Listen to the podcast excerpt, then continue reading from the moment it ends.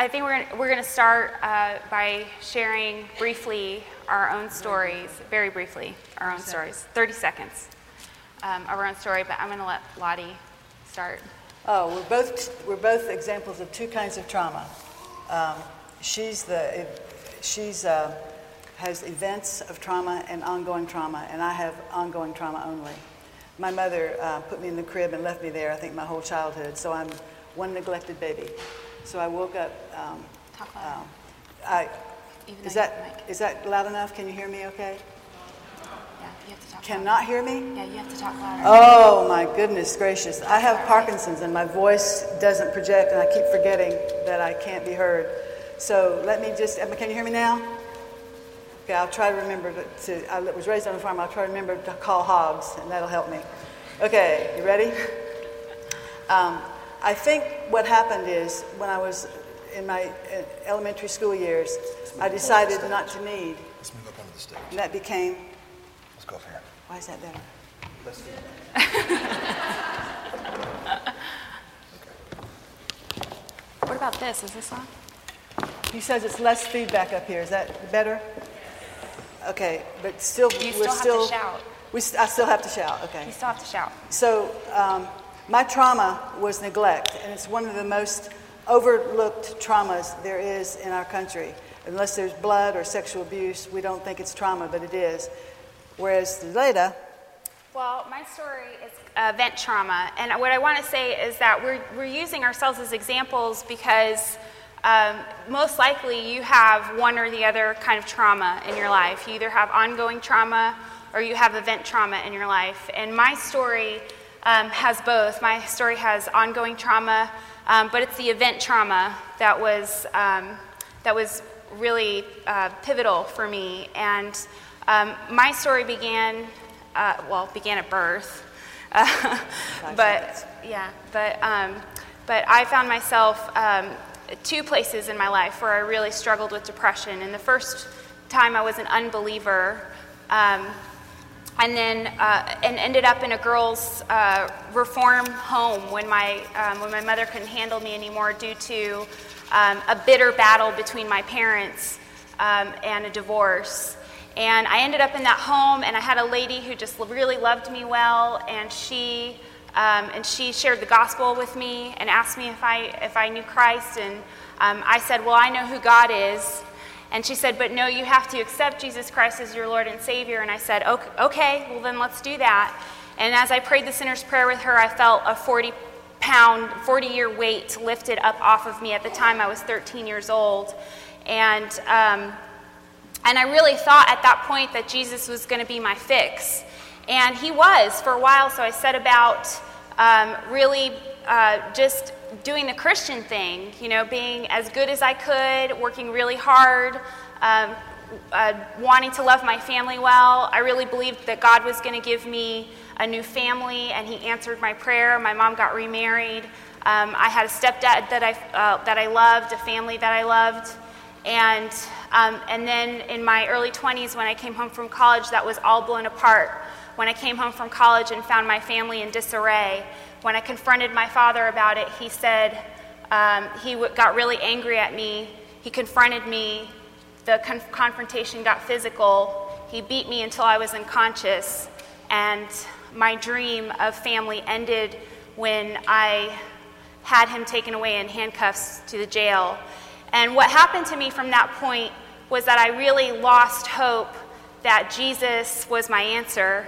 Even though I was still a Christian, um, something broke in me and something died that day that I felt like couldn't be fixed. And from that point forward, I fell into a depression that I couldn't come out of because I thought, well, if Jesus isn't the answer, then what is? And um, I suffered from that point forward with um, what you would call, clinically speaking, post traumatic disorder type symptoms, where I would have panic attacks and have to walk into a restroom to compose myself. I stuttered. Um, I just um, had, uh, you know, there were times where I would be driving down the road and I would just think, all I need to do is turn the wheel and it would be over. So um, that event in my life um, was on the end of a series of ongoing traumas in my life, but that was an event trauma that sent me spiraling down into a really deep place that I call the pit, that I couldn't pick myself back up out of until, um, until I ended up one day in a counseling room about 15 years ago. This lady right here. And, um, and for me, what I needed, because I had this event trauma in my life, what I really needed was to hear some serious truths about um, what my life, uh, w- what had happened in my life. Um, I needed a reframing, and, um, and going to counseling and having someone speak truth into my life allowed me to put a definition for what had been happening to me so that I could understand and begin to heal. So she walked into my office and told me her story, and And I was fixed. That's not what happened. but what?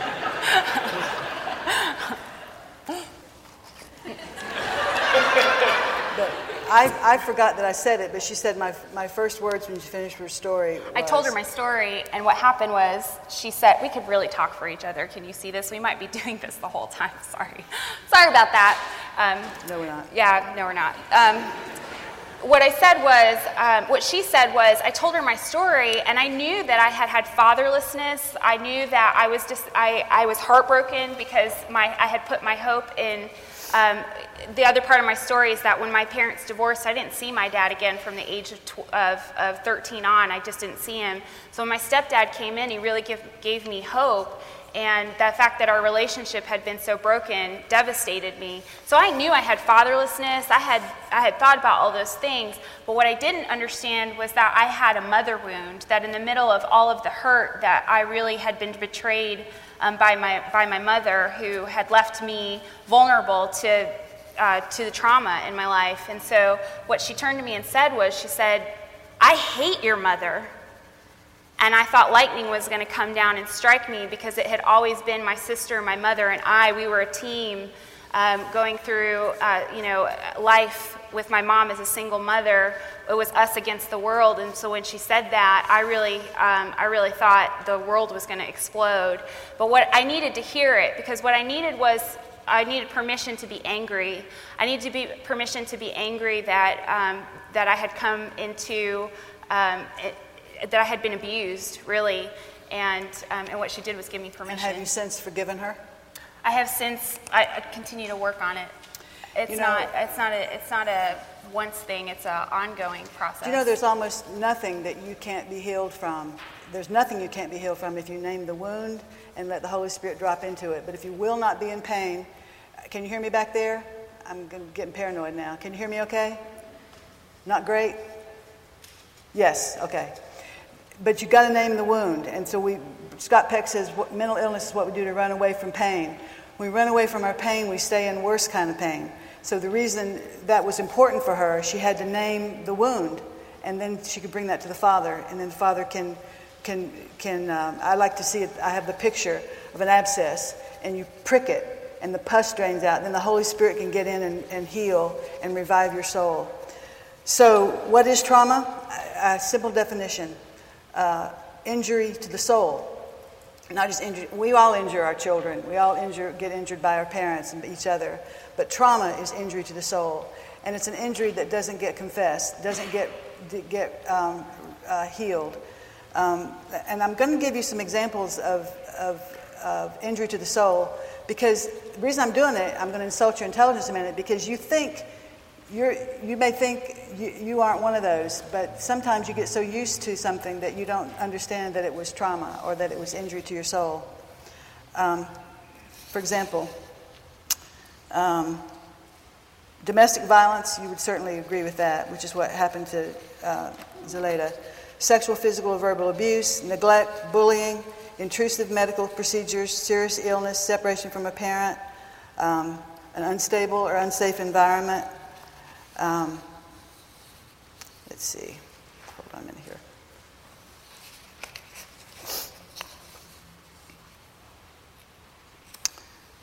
Exposing a ch- uh, wait, hold on.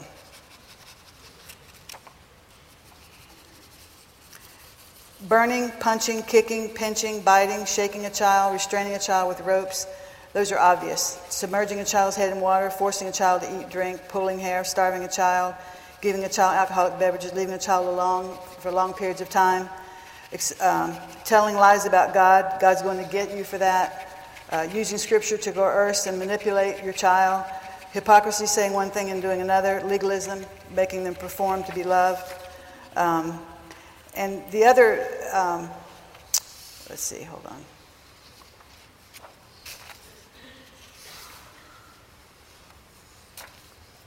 The other abuse I want, uh, trauma I want to introduce is the trauma of spousal abuse.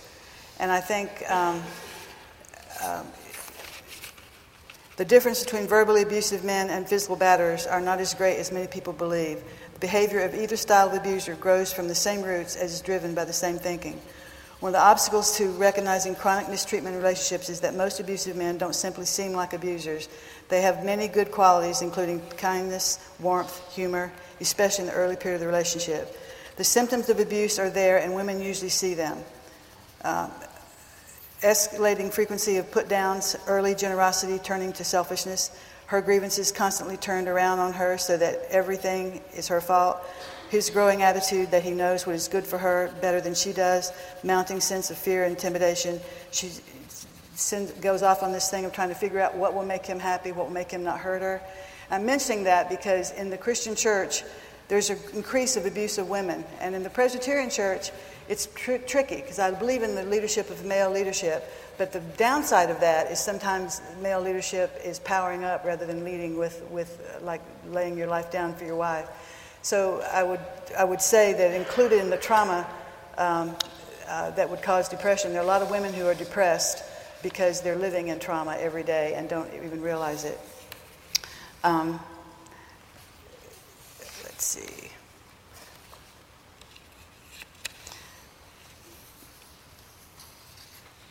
If you were sexually abused as a child or adolescent, your soul has been wounded. As a result, instead of seeing yourself as you really are, you may have internalized the idea that you are only loved when you are sexual or maybe now uh, live with a nagging sense of defectiveness and badness that colors your world. But it's not just sexual abuse that damages us. If we lived with a father who never hurt you physically but also never affirmed you in any way, your soul has been wounded as well. You, you may see it as your inability to rest, your constant drive to succeed, or your lack of motivation to do anything. You should have, your soul has recorded the wrong message. If I was a better person, then my dad would notice me. Or perhaps for you it is. I'll never be able to please them, so why try? Both kinds of wounds, a traumatic event or a prolonged lack of acceptance and love, are serious. Without the physician's care, these wounds will eventually infect our lives and incapacitate us emotionally and spiritually. So at some point, there's a, um, a depression that you live with, and if you don't, if you can't name it, then you have to look a little deeper to see what that is. Um,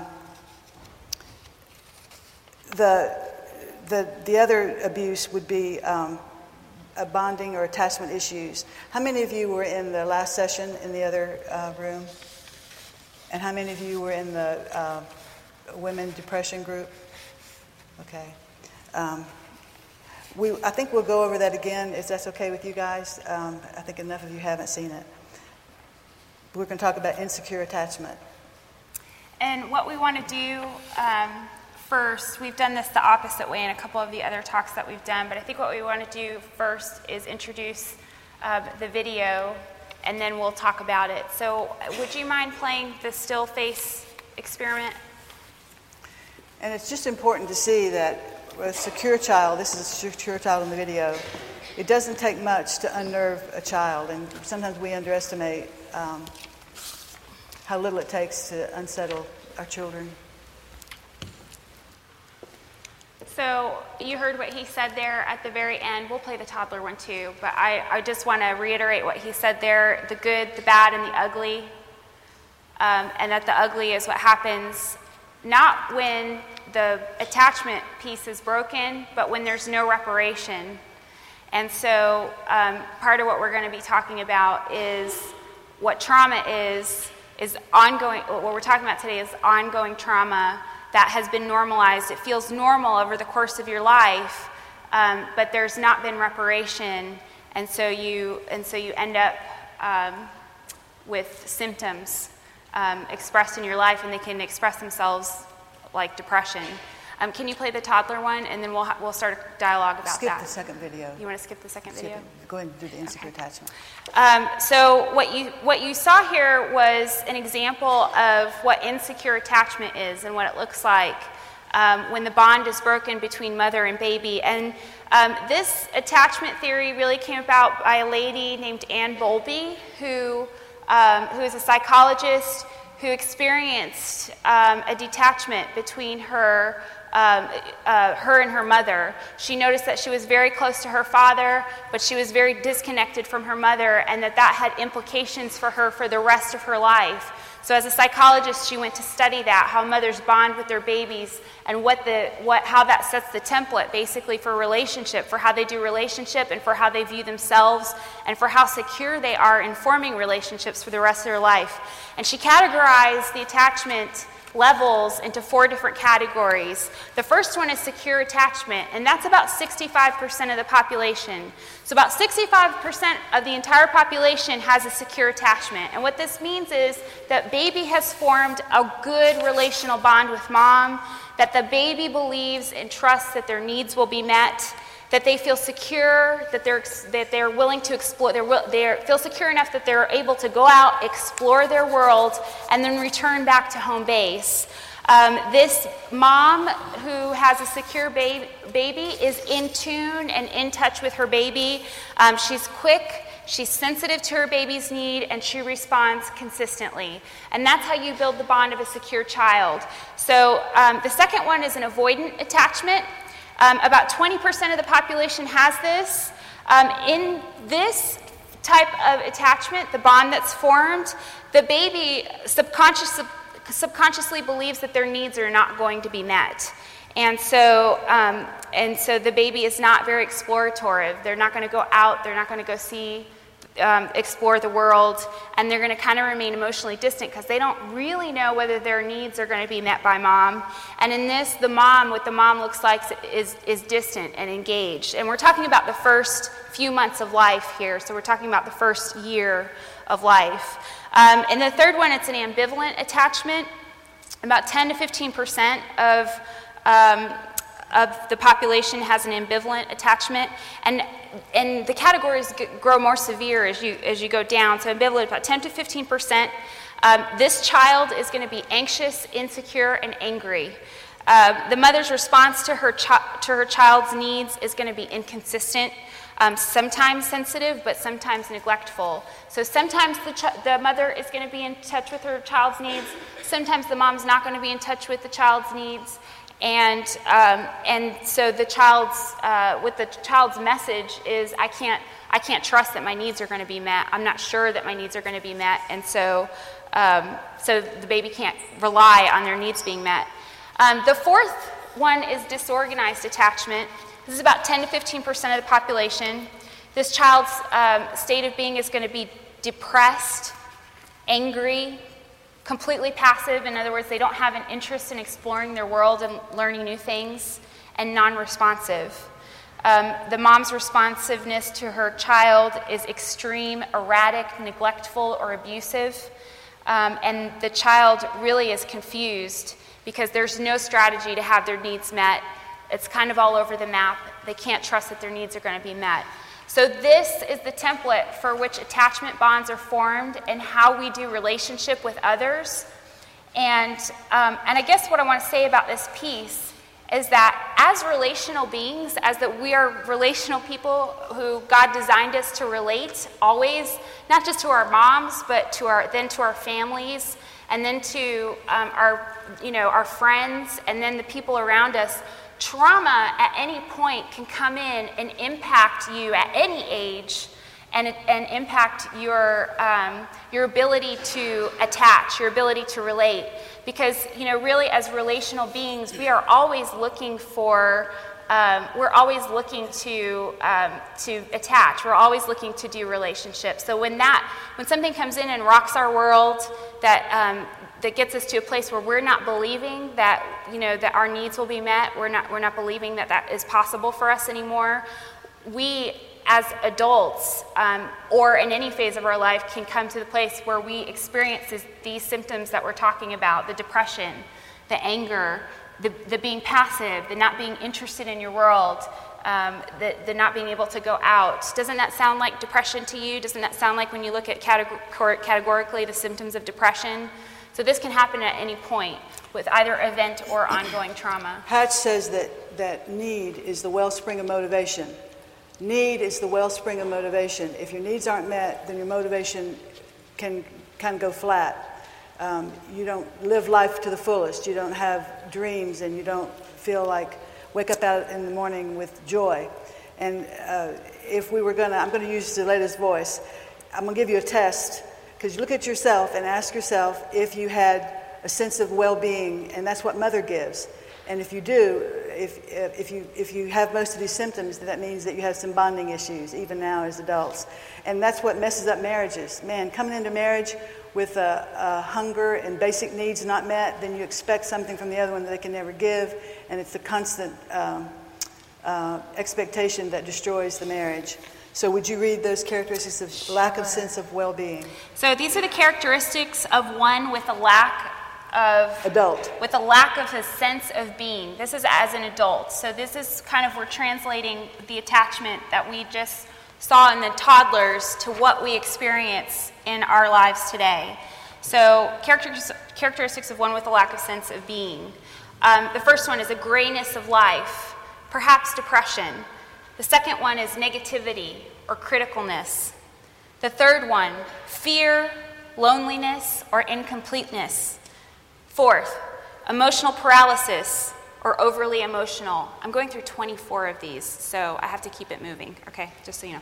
Um, triteness of life, boredom or envy, self hatred, ultra sensitivity and hurt feelings, extreme neediness combined with dis- distancing from others, envy or jealousy, seldom satisfied or restless, anxiety and tension inconsistency in relationships, a lack of trust, watching life from a distance, constantly comparing, childish and immature, narcissism, which is really a clinical term for super selfish, addictive behavior, a sense of abandonment or rejection, ambivalence towards women, series of emotionally dependent relationships or enmeshment quest for one idealized person who will complete you, difficulty in retaining sense of being prayer, a spirit of nothingness or no sense of being. This is the last one.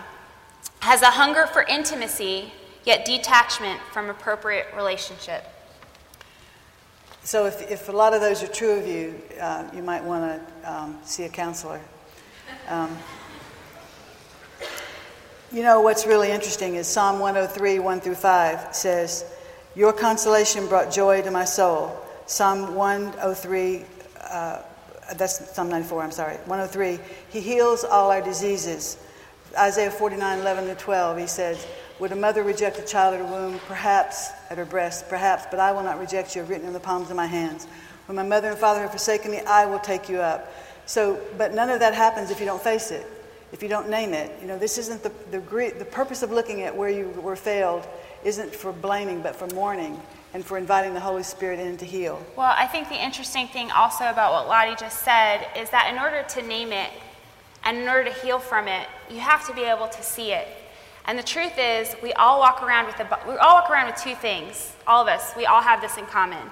We all walk around with a blind spot. There are things in us that we cannot see because we require a relationship in order to see them. I really believe that that's a part of God's design for us, that He designed us to be in community and relationship with others, specifically so, and we need it so that people can talk to us about what they see, because we, there are things in us that we can't see. So that's the first piece.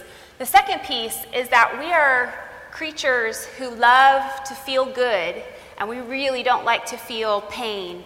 And so we run away from our pain and we run away from facing anything that's painful. And it is painful to talk about trauma. It's painful to talk about that what your normal was may not have been so normal. And I'll tell you in the counseling room, one of the, one of the hardest things I have to overcome in talking to people is getting them to face that their normal maybe wasn't so normal in the sense that it wasn't so good. Because when we want to run, because we want to run away from pain, we turn, we, what we say is, and, and I'll hear this so many times from people, it wasn't that bad. Or they'll say, well, I had it pretty good compared to others. And so, one of the toughest things um, I think is for us to be able to rest and to sit in our pain, but really um, resting and sitting in our pain is, and allowing that um, is is, part of our healing process, is what moves us towards healing. Yeah, and you know, the funny thing about it is um, you're going to be in worse pain if you don't face it, but it just comes later. Right. And so you have to decide for short term misery and long term bliss, or short term bliss and long term misery. Um, but there's something really beautiful about inviting God into that pain. Um, let's see what so else. About how much time do we have? How much time do we have? 30 minutes? How much time do we have? What time is it? It's 3.30, Lottie. It's 3.30. Um, I'm going to give you some other, um, uh, and, and we have questions answered in just a minute, other reasons for depression. Do you know that secret, unconfessed sin will make you depressed? Um, Psalm 32, 3 through 5, when I kept silent, my bones wasted away. Um, Dee Brestin says, We are as, as healthy as our secrets, as sick as our secrets. Hmm, that wishful thinking. Um, James 5, 13 through 16, confess your sins one to another. I can't tell you. My growth started when I asked my peers um, for feedback, and it was humiliating. That was when I was 40, 30 years ago, 40 years, 20 years. Oh, how many years ago? That was 30 years ago. 30 years ago. um, there is a despair that I want to explain to you that isn't depression. Uh, there should be a despair that anybody will ever be enough to fill you up, and a despair that, any, that your way of doing life just isn't going to work. That's what you should be in despair about.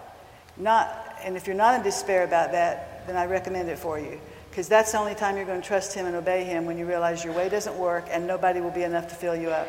It's very freeing to accept ahead of time that people are going to reject you, and then you can love them without, without a price tag. But there's something really wonderful about forgiving you, give, forgiving you ahead of time before you hurt me. But you can't do that if you don't get grace. And by the way, you guys are all good Presbyterians, right?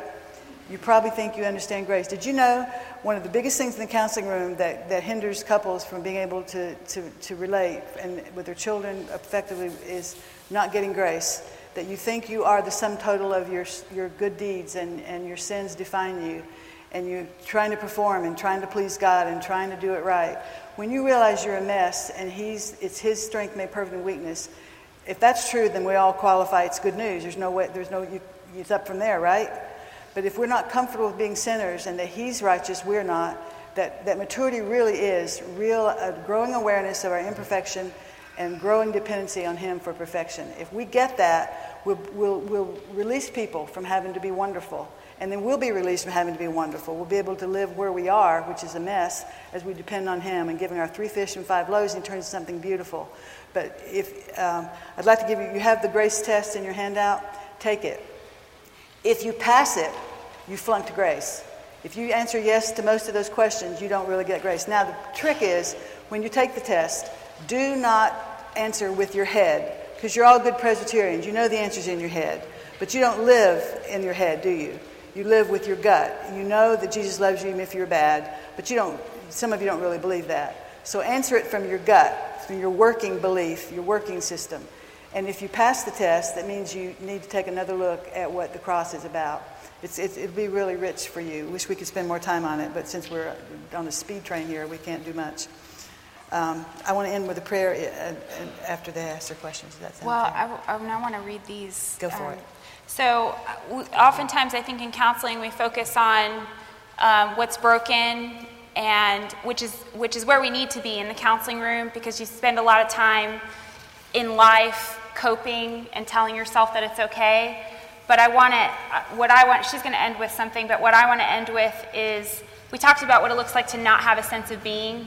But I want to talk to you or share with you the list of what it looks like to have a sense of being.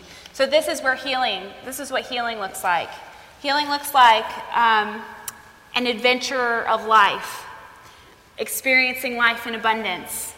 Healing looks like an awakening, becoming real and the man or woman that God wants you to be. Healing looks like growing into complete, completeness. Healing looks like maintaining a childlike trust, a real belief in goodness. Healing looks like having a justification for existence. In other words, you know your purpose and you know why you are here. You know that God placed you here. Um, Jeremiah 29 11, for I know the plans I have for you, says the Lord, plans to prosper you, not to harm you, plans to give you a future and a hope. And um, the last one, living into the image of God, that is not out of your own work or your own performance, but uh, knowing your mess and knowing your brokenness and allowing God to come in and fix those um, broken places. But the only way you get there is to look and see what the broken places are, and that is uncomfortable, and that is painful, and that is hard work to do. And your parents' brokenness isn't what harmed you. Your parents' refusal to face their brokenness and, and say, I'm sorry, grieve, that's what harmed you. Because we're going to do sin, right? But there's redemption. And if we don't confess, we don't get to have the redemption. And it's not, we can't aim for perfection. We have to aim for humility. We have to aim for, I can't do it. Jehoshaphat looked over the hill and he saw those giants. He said, They're too big. I can't conquer them. I don't know what to do, but my eyes are on you, God. God says down in verse 15, Battle's mine, not yours. Isn't that a deal? Everything we, he asks us to do, we can't do. But if we say we can't do it, if we say, if we name the wound and say, Come get me, come get me, come get me, 95 times a day, that's it. That's the Christian life. Now that you can do that. You can fail. Just go ahead and lean into your failing and say, Help, Lord, I can't do it. He says, The battle's mine, not yours. You just watch me rescue you. That will free you to love better, and it'll sure take care of some depression. But if you've still got it, um, I'm going to say a prayer for you. Um, may God bless you with discomfort, at easy answers, half truths, and superficial relationships, so that you may live deep within your heart. May God bless you with anger at injustice, oppression, exploitation of people, including those who exploited you, so that you can work for justice, freedom, and peace. May God bless you with tears to shed for those who suffer from pain, rejection, and starvation, including your own, so that you may reach out your hand to comfort them and turn their pain into joy. May God bless you with enough foolishness to believe that you can make a difference in this world so that you can do what others claim cannot be done. Questions?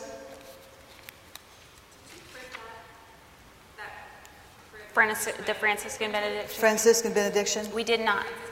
But it's called the Franciscan benediction. I'll give it to you if you want it. I added the including you part. You know, I wanted to apply it in case you weren't. And that, and, um, and that maybe we could save some trees and y'all could Google it. It's called the Franciscan benediction.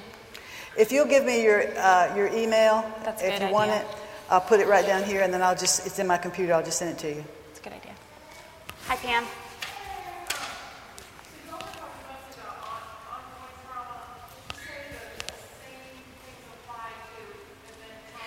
Yeah, I think we talked about ongoing trauma because it's the hardest to believe that you have um, ongoing trauma because ongoing trauma becomes your normal. Um, you experience ongoing trauma in your family of origin, for example, and that just is your normal. You don't know that you um, that you're experiencing the trauma until you get out into life and fall apart. Uh, all of a sudden, life is not working for you anymore. So I think that's why we spent um, time on ongoing trauma. Event trauma, usually you know you have it because it's a specific event, and from that point forward, you you can't deal. So um, I would say that it both that uh, I guess the you know what we talked about for trauma apply for both, but that more often people don't know that they have ongoing, they don't realize that they have ongoing trauma. They're very sure that they, but they come in knowing if they have event trauma.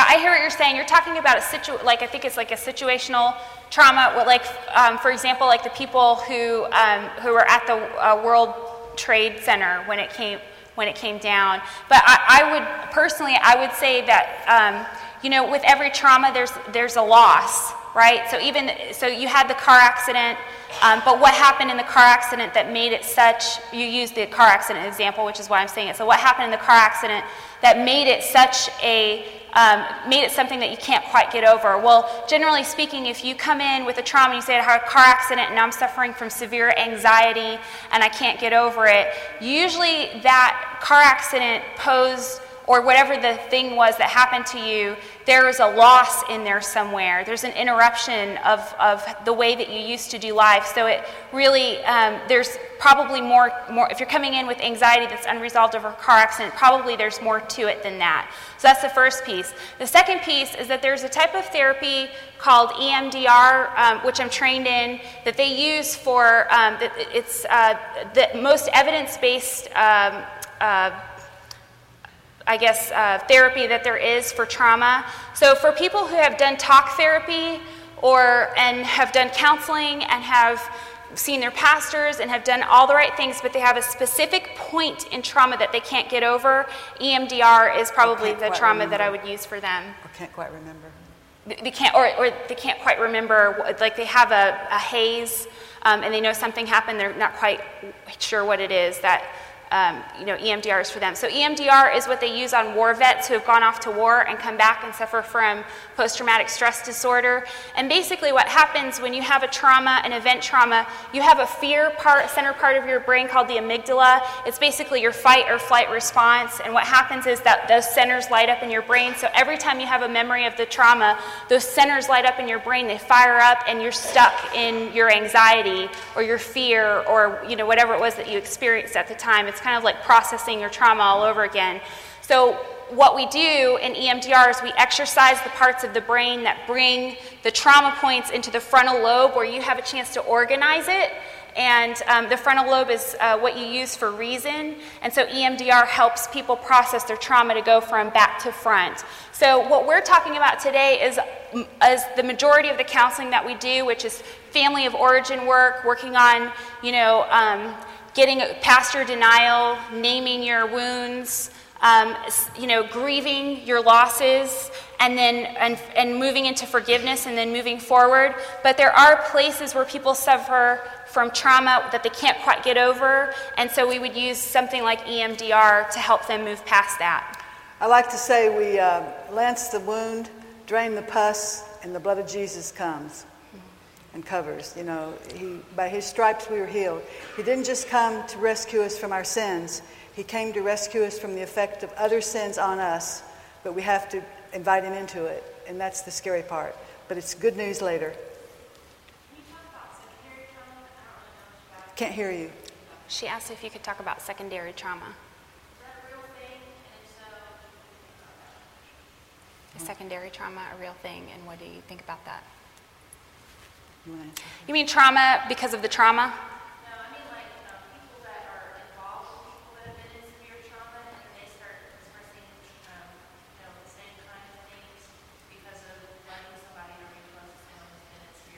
Well, when I hear that, I have to tell you what my counselor. You want me to go ahead with that?